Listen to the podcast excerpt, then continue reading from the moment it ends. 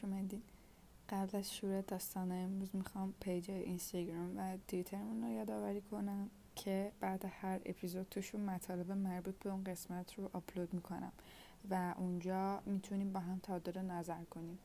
ID اینستاگرام ما True Crime Files Podcast و توییتر ما True Crime Files هستش. منتها Files آخرش دوتا S داره. خب شروع کنیم. امروز می‌خوام داستان برادران منندز رو تعریف کنم. شاید شنیده باشین اسمشون یا شاید دیده باشین حتی این دوتا برادر رو چون که مخصوصا جدیدن ها توی تیک تاک خیلی وایرال شدن. حالا شروع می‌کنم به تعریف کردن.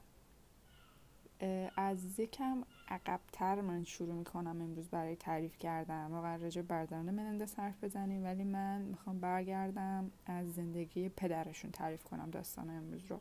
اسم پدرشون حوزه انریک منندز بوده. 6 می سال 1944 توی شهر هاوانا پایتخت کوبا به دنیا میاد. 16 سالش که بوده توی کوبای انقلابی رخ میده و ایشون به آمریکا مهاجرت می‌کنه. حوزه خب شروع می‌کنه توی آمریکا زندگی کردن و یه روتین عادی زندگی رو تو آمریکا پیش می‌گیره برای خودش. دانشگاه میره توی آمریکا و توی دانشگاه با یه دختری به اسم مری لویس کیتی اندرسون آشنا میشه. معمولا اطرافیانش بهش میگن کیتی. برای همه منم با این اسمش ادامه میدم.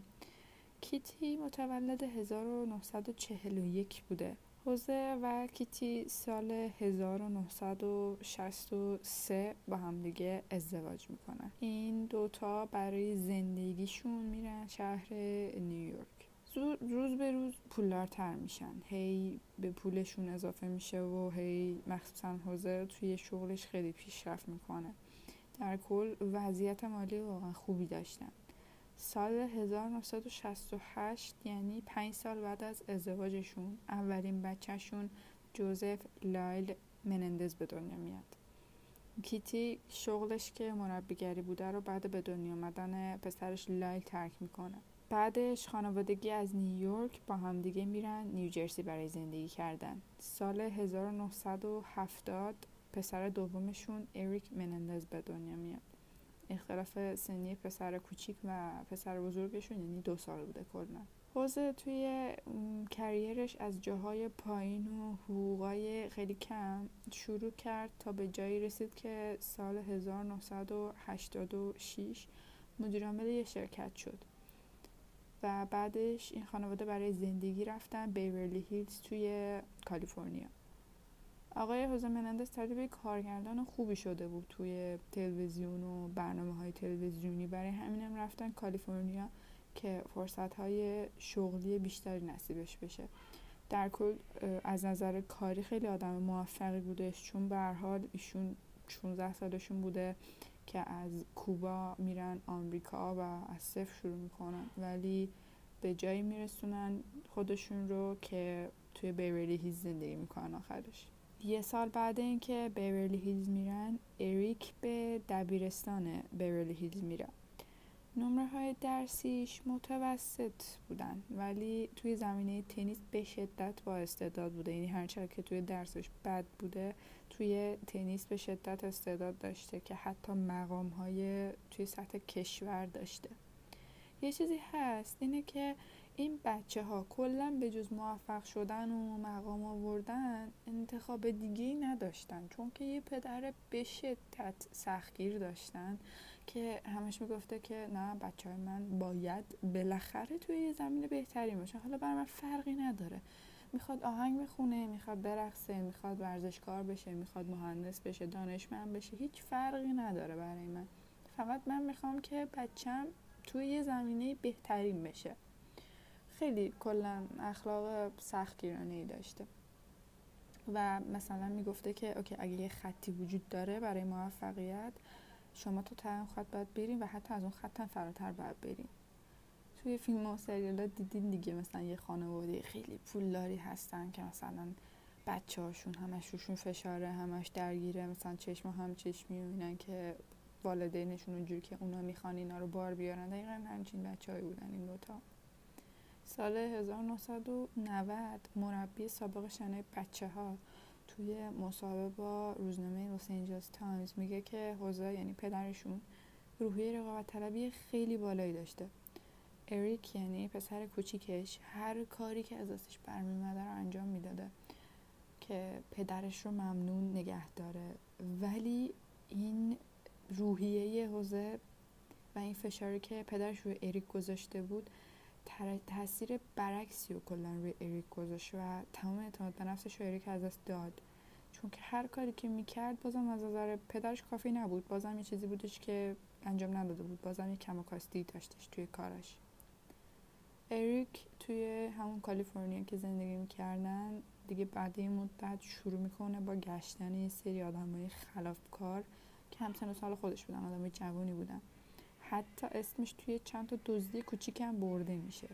اگر بخوایم در مورد برادر بزرگترش یعنی لایل حرف بزنیم اونم یه دانشگاهی ثبت نام می‌کنه ولی به خاطر تعداد غیبت متعددی که داشته و همچنین نمره های پایینی که داشته تحت نظر قرار می‌گیره. این یه سیستمیه که وقتی مثلا شما نمره هاتون پایینه و همچنین غیبت های خیلی زیادی دارین دیگه اون مسئولین دانشگاه حالا اساتید یا حالا هر کی که مسئول این کاره. شما تحت نظرشون قرار می‌گیرن و بیشتر روی شما زوم می‌کنن و بیشتر کنترلتون می‌کنن. بعدش هم که کلا به خاطر تقلب کردن یه سال معلقش می‌کنن از دانشگاه چون که این تقلب کردن در واقع به معنی دزدیدن تلاش های یه شخص دیگه است. و به خاطر همین همون اولین بار که مچشو می‌گیرن معلقش می‌کنن از دانشگاه به مدت یه سال. تقویما 18 آگست سال 1989 رو نشون میدن که اریک 18 ساله و لایل 21 ساله به یه مغازه که به فاصله 100 مایلی از خونشون بوده میرن و یه تفنگ شکاری می‌خرن. خب همونطور که می‌دونید توی آمریکا سلاح خریدن کلا خیلی کار آسونیه و نیازی به مجوز خاصی هم نیستش و شما همجوری میرین توی مغازه و تفنگ می‌خرین و مگر مثلا موارد خاصی بشه ولی خب اینا به خاطر همین خیلی راحت و خیلی ریلکس دوتایی با هم دیگه میرن یه مغازه و یه تفنگ شکاری می‌خرن با هم دیگه. فردای اون روز یعنی 19 آگست خانوادگی کشتی کرایه می‌کنن و میرن شکار کوسه. منم نشینده بودم تا حالا شکار کوسه رو. ولی خب اینکه وجود داره همچین چیزی. 20 آگست یعنی دو روز بعد اینکه تفنگ خریدن طرفای شب بوده. کیتی و حوزه توی سالن خونشون نشسته بودن مثل یه شب عادی مثل بقیه شب کیتی یکم حالت خوابالود داشته از اونایی که مثلا رو مد میشینن هی سرشون میفته هی میخوابن یو از خواب میپرن. دقیقا توی همون حالت بوده. همون موقع ها بوده که لایل و اریک با تفنگ شکاری که تازه خریده بودن یهو خیلی بیمقدمه وارد خونه میشه و همون موقع حوزه رو از سمت پشت سرش مورد شلیک قرار میدن. کیتی صدای تفنگ رو میشنوه از خوابش یهو میپره و شروع می‌کنه دویدن. به سمت راه رو شروع می‌کنه دویدن تا فرار کنه ولی به پاش شلیک میشه. و خب خون میاد از پاش و توی خون خودش سر می‌خوره و زمین میفته و بعدش شلیک های متعددی بهش میشه به دست و سینه و صورتش. مثل اینکه حدود نه تا شلیک میشه بهش. روی زانوی دوتاشون هم شلیک می‌کنن. بعد که کارشون تموم میشه لباسشون که خب خونی و اینا بوده رو عوض می‌کنن از شهر اون تفنگ خلاص میشن. یه بلیت سینما می‌گیرن در واقع دوتا بلیت سینما می‌گیرن. و میرن بتمن می‌بینن اون موقع بتمن تازه اومده بوده توی سینما ها بعد اینکه بتمن می‌بینن و سینما اینا بودن بعدش انگار که هیچ اتفاقی نیفتاده برمیگردن خونهشون. خونه که می‌رسن لایل زنگ می‌زنه به 911 و با داد میگه که یکی خانوادم رو کشته. من یه تیکه خیلی کوتاهی از این تماس لایل با 911 رو توی پیج اینستاگراممون قرار میدم حتما ببینید صداش کاملا جوری بوده که شما واقعا باورتون می‌شده که اوکی این واقعا ترسیده مثلا. وقتی که پلیس می‌رسه خونهشون می‌بینه که اریک وسط حیات خونه نشسته داره زور زور خیلی بلند گریه می‌کنه و به پلیس میگن که ما سینما بودیم با هم دیگه بعدم رفته بودیم به فلان فستیوالی که هر سال برگزار میشه. دلیل خونه اومدنمونم اینه که اریک کارت ملی شو توی خونه. جا گذاشته بود و خب معمولا با آدم با خودش می‌بره دیگه. مثلا کارت ملیشو هر جا که بخواد بره. چون خیلی کار آمده دیگه. مثلا بخوای مشروب بخری به قیافت چک کنم منو نشون بدی. مثلا چرا نه بخوای سیگار بخری به قیافت چک کنم یا اصلا هر چیز دیگه به جز حالا مشروب سیگار.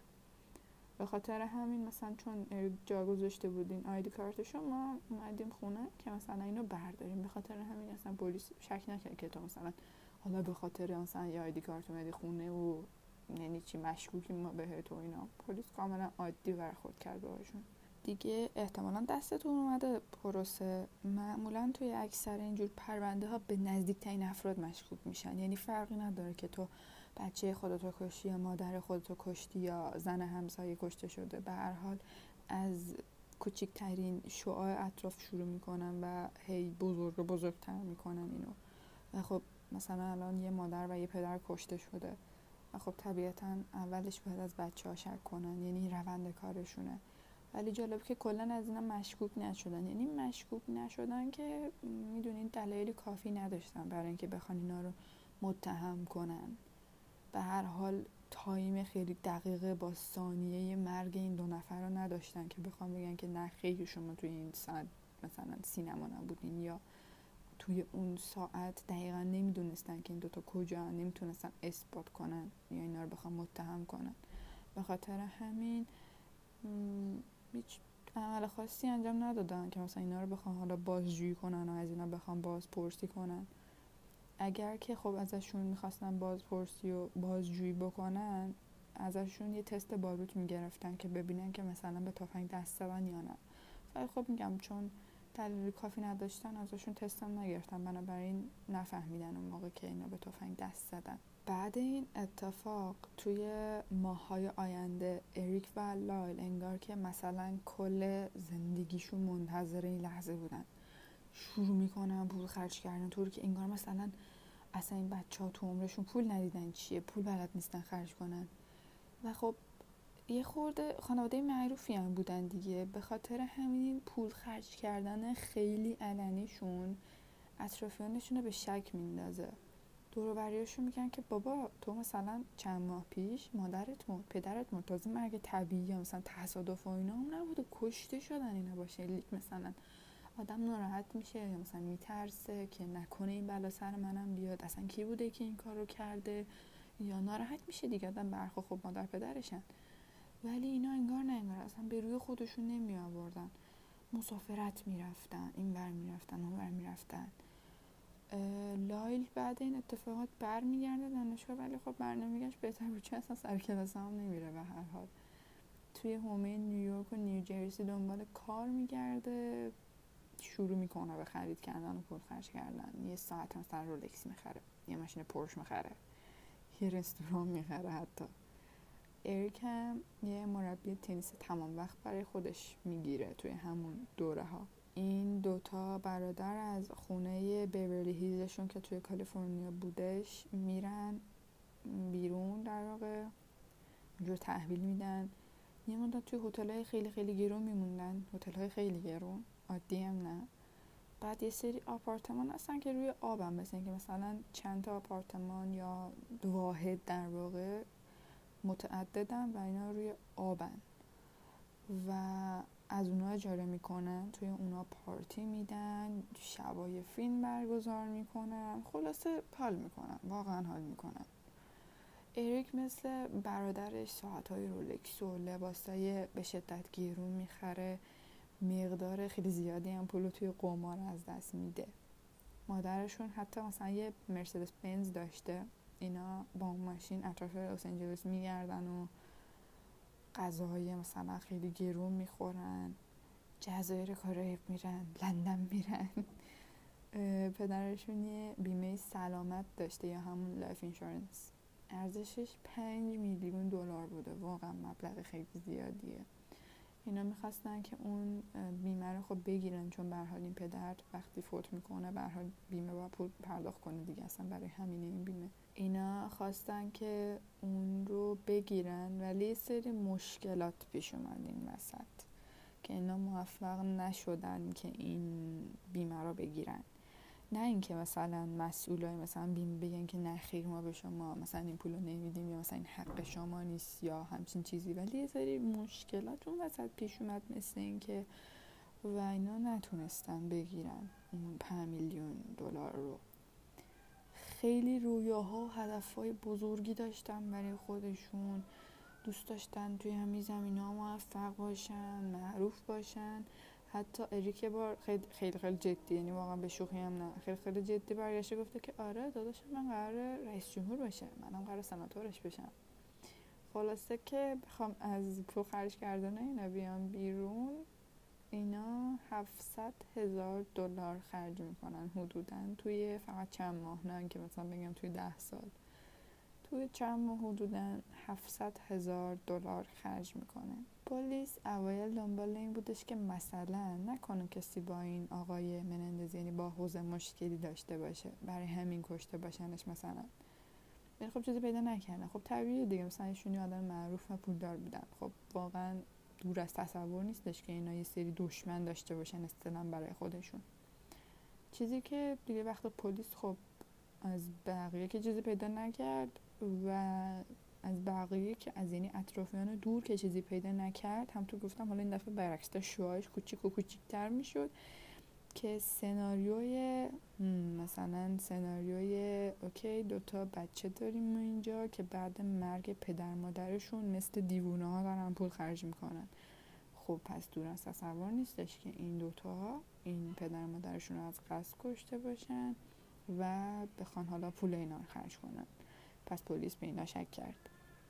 اولین حرکت پلیس این بودش که از یکی از دوستای اریک به اسم کری که دوست دبیرستان اریک بوده در واقع ازش خواستن که با اریک ارتباط برقرار کنه و از زیر زبونش بکشه اینو بیرون. یعنی یه کاری کنه که اریک اعتراف کنه به این جنایت. ازش خواستن که یه دستگاه شنیده کوچیک به خودش وصل کنه و با اریک بره یه رستوران. و همون حینم ازش اعتراف بگیره که اریک اصلا در جواب این سوالش به خودش نمیاره اصلا قبول نمی‌کنه. رفتار نرمالی هم نشون نمیده که بگیم اون خیلی عصبانی میشه و اینا نه.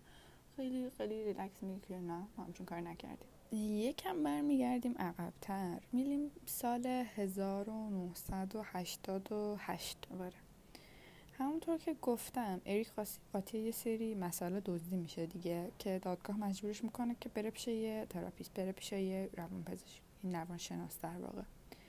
اریک به صورت منظم پیش مشاورش می‌رفته. حتی بعد اتفاقاتی که برای پدرش پدر مادرش افتاده هم میره بازم به این مشاوره ها. این آقای therapist بالاخره یه کاری می‌کنه که هم اریک و هم لایل جرمشون رو اعتراف کنن. این اعتراف ها رو هم ضبط می‌کنه. نه اینکه صرفا مثلا به خاطر اعتراف گیری از اینا مثلا بگیم صداشون رو ضبط می‌کنه. خب این روند کار حالا بعضی از این پزشکا هستش که من چون دقیق نمی‌تونم نمی‌تونم بگم روانشناس روان پزشک یا روانکاو مثلا واقعا نمی‌دونم ولی دیدین احتمالا مثلا توی فیلم ها اینا که ضبط می‌کنن بعضی جا صدای مریضشون رو. اینم احتمالا یکی از همون روندها بوده. بازم میگم چون اطلاع دقیق دارم ندارم نمی‌تونم چیز صد درصدی بگم. لایل therapist ش رو تهدید می‌کنه که تو مثلا حق نداری. اینو مثلا به کس دیگه بگی کلا. حالا پلیس که جای خود. therapist هم برای همین چیزی به پلیس نمیگه. حالا این آقای therapist یه دوست دختر داشته که خیلی رابطه جنگ و دعوایی داشتن. این آقای therapist داستان این دوتا برادر رو برای دوست تعریف می‌کنه. یه روز که دوباره طبق معمول دعواشون میشه این دوتا این خانوم می‌گیره صدای ضبط شده این دوتا برادر رو به پلیس تحویل میده. چون از partner ش حرصش گرفته بوده و با اون دعواش شده بوده حرصش رو اینجوری در واقع سرش خالی می‌کنه و دو نفر دیگر رو به پلیس لو میده. لایل رو توی تاریخ 8 مارچ 1990 دستگیر می‌کنن. برادرش اریک اون موقع برای مسابقات تنیس اسرائیل بوده. اون هم سه روز بعدش که برمیگرده لس آنجلس دستگیر میشه.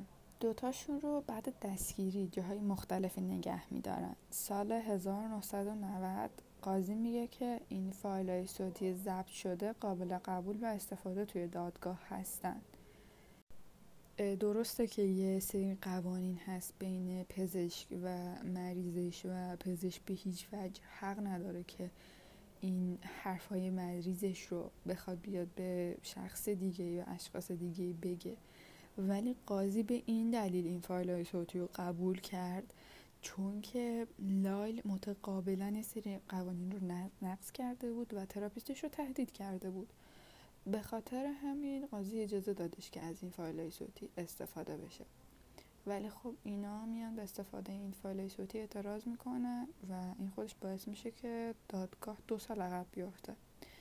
و اعتراضشون هم که کلا اصلا قبول نمیشه. در نهایت هم توی دادگاهی که سال 1992 برگزار میشه هیئت داوری میگن که این دوتا برای قتل پدر مادرشون مسئول هستن.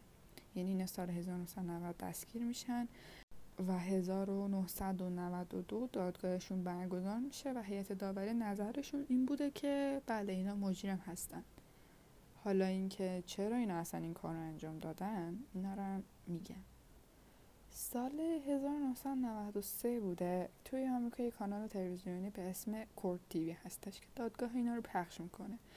برای همین شما توی آمریکا هر جا می‌رفتین این برادران منندز اولین بحث داغ روز بودن کلا. یه مدت همه تو آمریکا از این دوتا برادر حرف می‌زدن. اریک و لایل دیگه خب فهمیدن که نه دیگه واقعا راهی برای فرار ندارن راهی ندارن که بخوام بگن که نه ما این کارو نکردیم. اونا دیگه شروع می‌کنن به اعتراف کردن که اصلا چرا این کار خب انجام دادن؟ چرا دو تا برادر اومدن و در پدر خودشون اینجوری وحشیانه به قتل رسوندن؟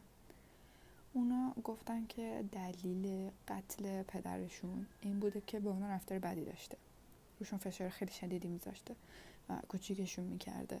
و در نهایت که به نظرم مهمترین دلیلشونه یعنی اصلا دلیل اصلیشونه حتی گفتن که این آدم وقتی که ما بچه بودیم تا به همین زمان نزدیک تعرض جنسی می‌کرده به ما. یه سری مسائل اینو بازگو می‌کنن توی دادگاه از نحوه انجامگیری این تعرض ها که من به دلیل ترویج خشونت درست نیستش که اینجا بازگوشون کنم ولی خب به حال چیزایی که توی اینترنت هستم و شما اگر بخواین می‌تونید دادگاه اینا رو توی یوتیوب ببینین. همین منندز برادرز اگه سرچ کنین توی یوتیوب میاره قطعا هم مستندشون و هم فیلم های دادگاهشون رو. اگر ولی من بخوام حالا اینجا به طور خلاصه بگم که شما اصلا یه background خیلی خیلی کوچیکی داشته باشین از این قضایا لایل یعنی برادر بزرگتر میگه که این تعرض ها وقتی که لایل 6 سالش بوده شروع شده و همزمان روی اریکم شروع شدن. میگه که هر کاری رو که با من انجام می‌داد روی اریکم انجام می‌داد و میگفتش که منم تاثیر می‌دیدم. یعنی من خوب متوجه نمی شدم این کار یعنی چی این کارها در واقع یعنی چی و من هم این کارها رو متقابلا یعنی علاوه بر اینکه پدرش این کار رو با اریک می‌کرد میگفتش که منم پیش میومد گاهی که این کارها رو با برادرم انجام بدم ولی نمی‌دونستیم دوتامونم که مثلا یعنی چی هستن این کارا.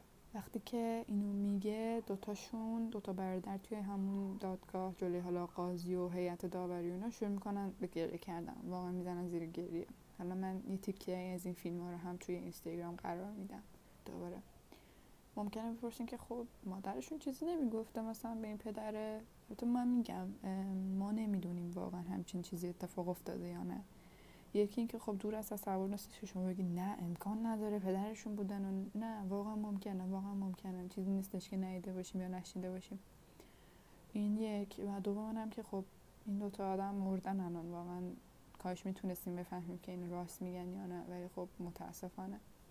پس من تمام چیزایی که میگم چیزای اثبات شده صد درصدی نیستن. صرفا مبنام اون اعترافاتیه که این دوتا انجام دادن. خب داشتم می‌گفتن که ممکنه بپرسیم که مادرشون چیزی نمی‌گفته. باید بگم که طبق تعریف هایی که این دوتا می‌کردن اینه که مادرشون هم دست کمی از پدرشون نداشته. حالا نه اینکه مثلا بگم عین پدرشون مو به مو هر آزاری که میرسونده به این بچه ها رو اونم میرسونده. ولی این هم آزاری داشته به نوبه خودش واقعا. اریک میگه که مادرشون رو توی کمد اتاقش مثلا حبس می‌کرده بعضی وقتا. مثلا می‌گفته که در اتاقم رو رون قفل می‌کرد و میگفتش که نخیه تو باید بشنی تو اتاق تو مثلا تکالیفت رو انجام بدی. یا مثلا میگه همینجوری بعضی وقتا منو می‌زد. خیلی نمی‌دونم عجیبه واقعا. توی دادگاه از اریک سوال میشه و ازش می‌پرسن که خب تو که مورد مثلا این همه آزار و اذیت قرار می‌گرفتی از طرف پدرت مثلا نمیشدش که تو گریه کنی؟ گفتن که چرا من گریه می‌کردم. بعد ازش می‌پرسن که خب مادرت نمی‌دید که گریه می‌کنی؟ می‌گفت چرا می‌دید؟ بعد می‌پرسن که خب مادرت مثلا نمیگفتش که مثلا چه اتفاقی افتاده؟ میگفتش که بستگی داشت. مثلا اگه از مدرسه میومدم اگر گریه می‌کردم می‌پرسید که چه اتفاقی افتاده که داری گریه می‌کنی. ولی مثلا میگه که اگر قبل شام بود و من از تو اتاقم میومدم بیرون یا وقتی که از ورزش میومدم خونه از من نمی‌پرسید که چرا داری گریه می‌کنی؟ اگه در حال گریه کردم بودم. چون که خودش می‌دونست که چه اتفاقی افتاده. چون که خودش با خبر بودش که پدرم چی کار می‌کنه. وکیلشون در دفاع از این دوتا میگه که این بچه ها در واقع برای دفاع از خودشون پدرشون رو کشتن. چون که دیگه برای پدرشون خطرناک بودن چون یه سن دیگه مثلا 18 و 21 داشتن اینا و دیگه سنی بوده که قشنگ متوجه اتفاقاتی که افتاده بود می‌شدن و خیلی چیزا می‌دونستن دیگه راجع به پدر و مادرشون. حالا مخصوصا پدرشون. اینا میگن که پدرمون به مادرمون خیانت می‌کرد و وقتی که مادرمون متوجه این موضوع شد شروع کرد به مصرف قرص و خیلی عصبی بود. حتی چند بارم تلاش کرده که خودکشی کنه. چند سال بعد یکی از فامیلاشون با ABC نیوز یه مصاحبه می‌کنه و میگه که من داستان تجاوز لایل رو باور می‌کنم. چون که وقتی بچه کوچیک بودن یعنی بچه کوچیک منظورم وقتی که بچه بودن در واقع همچین داستانی رو برای اونم تعریف می‌کردن. طبق چیزی که این دوتا برادر گفتن مادرشون عمل پدرشون رو حتی گاهن تشویقم می‌کرده و خب الکلی بوده مشکلات روانی هم داشته. یه دادگاه دوم برشون تشکیل میشه ولی این دفعه قاضی به حضور دوربین ها اجازه نمیده. یعنی دیگه مثلا مثلا دادگاه قبلیشون پخش نمیشه از تلویزیون ها. اون دوست دختر تراپیستشون بود که اینا رو اصلا لو داده بود. این دفعه میاد حالا برعکس از این تو دفاع می‌کنه. میگه که نه خیر مثلا شاید اینو این کار انجام دادن ولی تراپیستشون اینا رو تحت فشار گذاشته بود. و اینجور حرفایی که هیچ نتیجه نداشتن حکم آخری که این دوتا برادر گرفتن برای دوتا جنایت دوتا جنایت عمد حبس ابد بدون عفو داشت یعنی دیگه امکان بخششی نداشتن که بخواد مثلا حکمشون کمتر بشه یا بخشیده بشه. در واقع هیئت داوری نظرشون این بودش که این دوتا به خاطر ترسشون از والدینشون این کار نکردن. این کارا رو کردن که بتونن به ارث و میراث برسن و دیگه اون گیر پدر مادرم روشون نباشه. بعد اینکه بهشون حکم دادن هم حتی این دوتا رو از هم دیگه جدا نگه داشتن و حتی به دلیل خطرناک بودنشون از دید قاضی و نمی‌دونم هر کی اینا رو از زندانی دیگرم تا حدی که می‌تونستن جدا نگه میداشتن و توی حجرهای خودشون توی حجرهای خاصی در واقع نگهشون داشتن توی حجرهایی که من زندانی خطرناکتر بوده. تا ماه فوریه سال 2018 یعنی سه سال پیش اینا رو از هم جدا نگرشون میدارن. بعدم لایل رو می‌برن جایی که اریک بودن ولی بازم جدا نگرشون میدارن. تا ماه آوریل یعنی از فوریه 2018 تا آوریل یه جا بودن ولی همون ندیدن. و ماه آوریل بعد 22 سال توی زندان که اصلا همون ندیدن اینا اصطلاحا هم دیگه میرستن و حتی میگن که اولین باره که همدیگه رو دیدن بغل می‌کنن هم دیگه رو و شروع می‌کنن به گریه کردن. سال 1996 بوده که لایل با یه خانوم به اسم انا اریکسن که یه مدل بوده ازدواج می‌کنه ولی سال 2001 طلاق می‌گیرن چون که لایل با دختر دیگه از توی زندان نامه نگاری می‌کرده و به همسرش خیانت می‌کرده. سال 2003 با یکی از این خانومه که نامه نگاری می‌کرده ازدواج می‌کنه دوباره. برادر کوچیکش یعنی اریک سال 1999 ازدواج می‌کنه با همسرش به اسم روس که روس خیلی راضی از رابطهشون. همیشه میگه که من آرزو همچین رابطه رو داشتم. حالا منظورم از آرزوی همچین رابطه نیستش که همشه آرزو داشته مثلا شوهرش قاتل باشه که توی زندان باشه. منظورم از اون شرایط رابطهشونه این علاقهشون به همون حال هوایی که از نظر عاطفی به هم دیگه دارن. حتی و حتی این خانم روسیه کتاب هم در مورد زندگی که با اریک هیچ وقت نمی‌تونن داشته باشن و توی سال 2005 منتشر می‌کنه. اسم کتابم واقعا همینه. دقیق نمی‌دونم ولی یه همچین اسمی زندگی هیچ وقت نمی‌تونم با اریک داشته باشم روز هر آخر هفته با دخترش برای اینکه اریک رو ببینه 240 کیلومتر طی می‌کنه با ماشین. واقعا آدم میمونه. البته بگم دختر روز از همسرش اریک نیستش از همسر قبلیش حالا یا همسرش یا پارتنر قبلیش اینم نمی‌دونم ولی از اریک بچه ای نداره داستان این هفته اون تموم شد. من عکس فیلم این دوتا برادر و دادگاهشون و اون خونشون و حتما تو اینستاگرام براتون قرار میدم. مطالب فیلم واقعا جالبی هستن از مثلا اون شبی که جنازه ها پیدا میشن یا فیلم اعترافات لایل و فیلم اون گریه کردنشون توی دادگاه. من ولی خیلی قسمت کوتاهشون می‌ذارم. خیلی دوست دارم که نظر شما رو در این داستان بدونم و خیلی ممنونم که گوش دادین.